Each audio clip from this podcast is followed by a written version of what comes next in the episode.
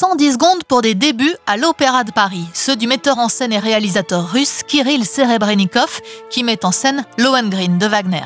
Au cœur de la guerre, une jeune fille rêve d'un homme qui lui apparaît et avec qui elle se marie, mais elle ne doit jamais lui demander son identité. La noirceur de l'œuvre de Wagner fait écho à l'actualité et Serebrennikov s'en empare pour réaliser sur la scène de l'Opéra Bastille une grosse production, une œuvre d'art totale. C'est d'ailleurs comme ça que Wagner concevait ses opéras.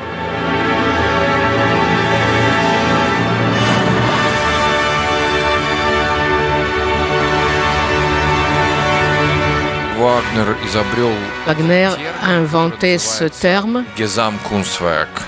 ce qui sous-entend tout à la fois. Beaucoup de monde sur scène, lumière, changement d'espace, tous les médias possibles et imaginables qui existent aujourd'hui. Donc l'idée de grosse production des opéras de Wagner vient de lui en fait en personne.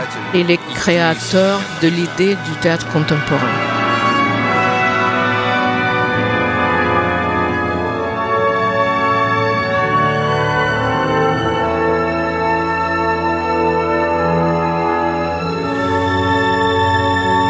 Il faut qu'on regarde quelque chose qui nous intéresse aujourd'hui. Sinon, oui, le sens de théâtre, on le perd.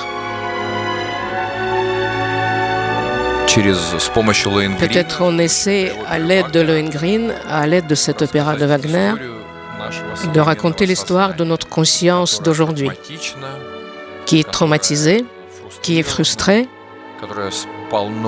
qui est remplie de démons,